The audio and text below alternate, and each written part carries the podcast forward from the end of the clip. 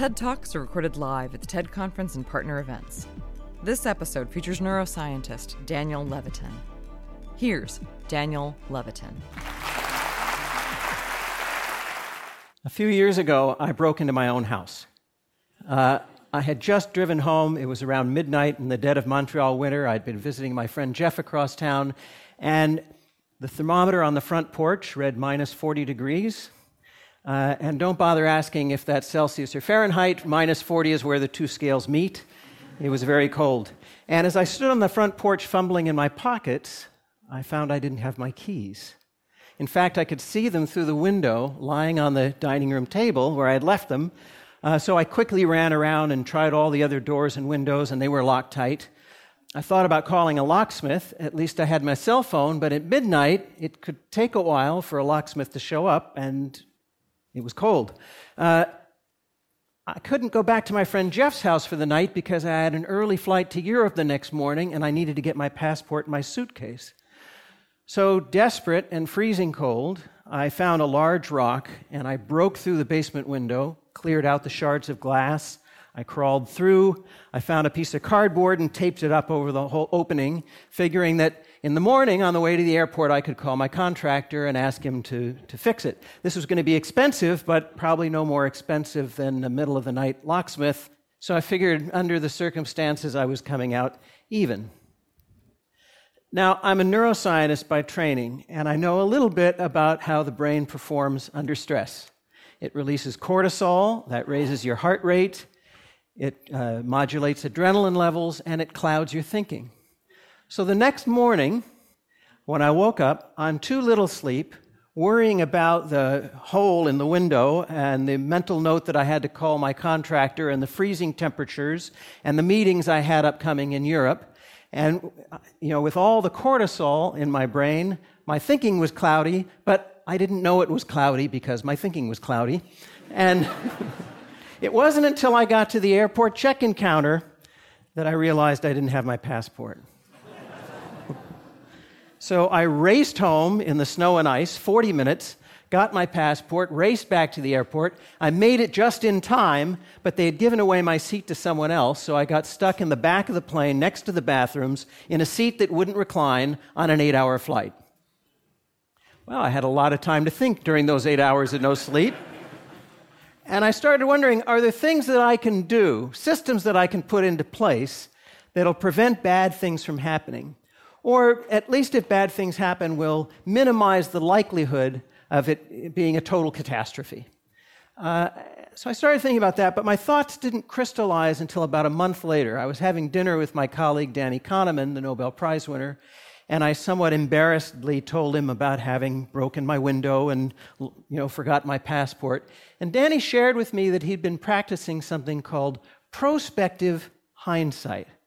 Uh, It's something that he had gotten from the psychologist Gary Klein, who had written about it a few years before, also called the premortem.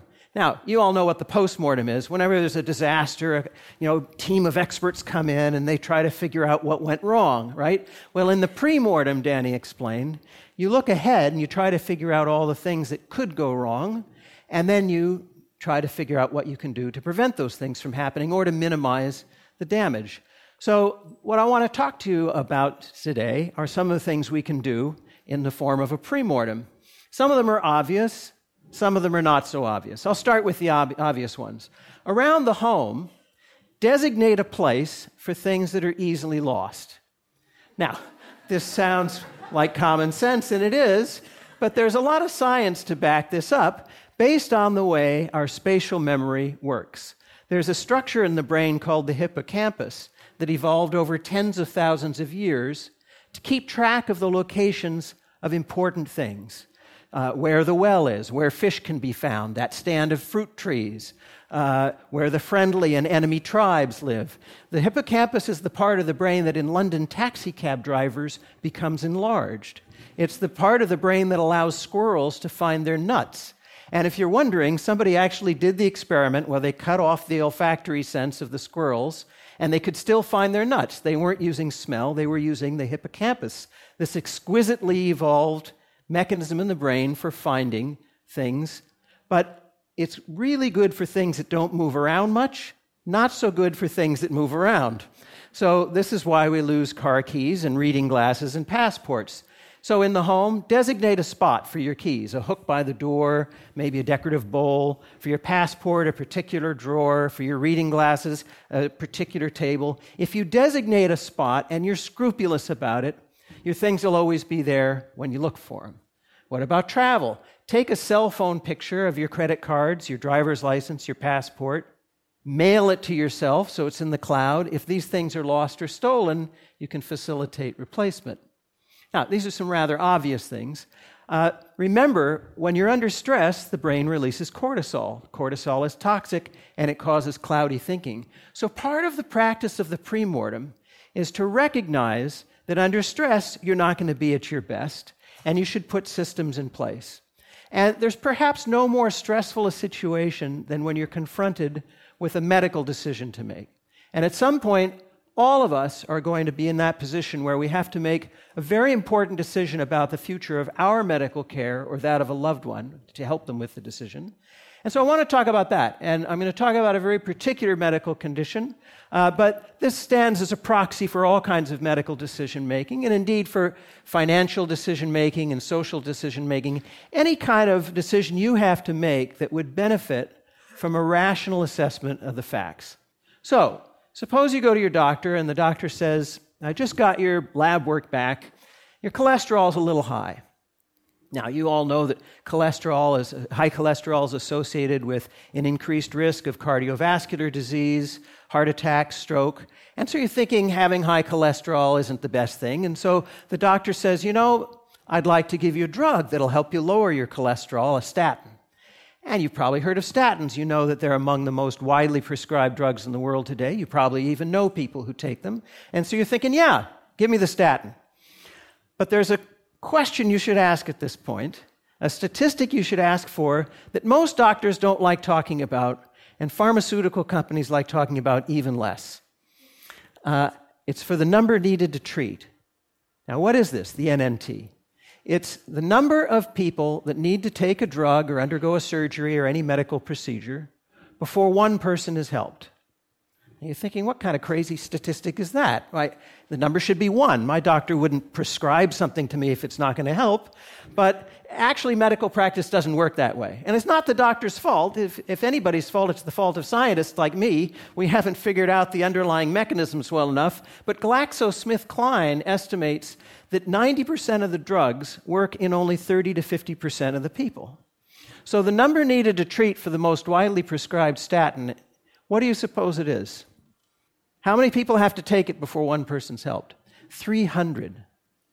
This is according to research by research practitioners Jerome Groopman and Pamela Hartzband, independently confirmed by Bloomberg.com. I ran through the numbers myself. Uh, 300 people have to take the drug for a year before one heart attack, stroke, or other adverse event is prevented. Now, you're probably thinking, well, okay, uh, 1 in 300 chance of lowering my cholesterol. Why not, doc? Give me the prescription anyway. But you should ask at this point for another statistic, and that is tell me about the side effects, right? So, for this particular drug, the side effects occur in 5% of the patients. And they include terrible things debilitating muscle and joint pain, gastrointestinal distress, but now you're thinking, well, 5%, not very likely it's going to happen to me. I'll still take the drug. But wait a minute. Remember, under stress, we're not thinking clearly. So think about how you're going to work through this ahead of time so you don't have to manufacture the chain of reasoning on the spot. 300 people take the drug, right? One person's helped. 5% of those 300 have side effects. That's 15 people. You're 15 times more likely to be harmed by the drug than you are to be helped by the drug. Now, I'm not saying whether you should take the statin or not. I'm just saying you should have this conversation with your doctor. Medical ethics requires it, it's part of the principle of informed consent. You have the right to have access to this kind of information to begin the conversation about whether you want to take the risks or not. Now, you might be thinking I've pulled this number out of the air for shock value. Uh, but in fact, it's rather typical, this number needed to treat. For the most widely performed surgery on men over the age of 50, removal of the prostate for cancer, the number needed to treat is 49. That's right, 49 surgeries are done for every one person who's helped. And the side effects in that case occur in 50% of the patients. They include impotence, erectile dysfunction, urinary incontinence, rectal tearing, fecal incontinence, and if you're lucky uh, and you're one of the 50% who has these, they'll only last for a year or two. So, the idea of the premortem is to think ahead of time to the questions that you might be able to ask that will push the conversation forward. You don't want to have to manufacture all of this on the spot. And you also want to think about things like quality of life because you have a choice oftentimes. Do I want a shorter life that's pain free or a longer life that might have a great deal of pain towards the end? These are things to talk about and think about now with your family and your loved ones. You might change your mind in the heat of the moment, but at least you're practiced with this kind of thinking. Remember, our brain uh, under stress releases cortisol. And one of the things that happens at that moment is a whole bunch of systems shut down. There's an evolutionary reason for this. Face to face with a predator, you don't need your digestive system or your libido or your immune system because if your body is expending metabolism on those things and you don't react quickly, you might become the lion's lunch, and then none of those things matter. What, uh, the, unfortunately, one of the things that goes out the window uh, during those times of stress is rational, logical thinking, as Danny Kahneman and his colleagues have shown. Uh, so we need to train ourselves to think ahead to these kinds of situations. I think the important point here is recognizing that all of us are flawed. We all are going to fail now and then. The idea is to think ahead to what those failures might be, to put systems in place that will help minimize the damage or to prevent the bad things from happening in the first place. Getting back to that snowy night in Montreal, when I got back from my trip, I had my contractor install a combination lock next to the door with a key to the front door in it, an easy to remember combination.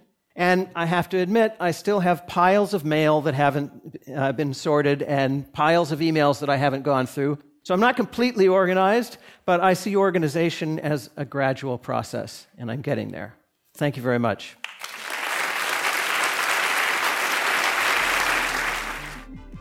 That was Daniel Levitin, recorded at TED Global London in London, England, September 2015.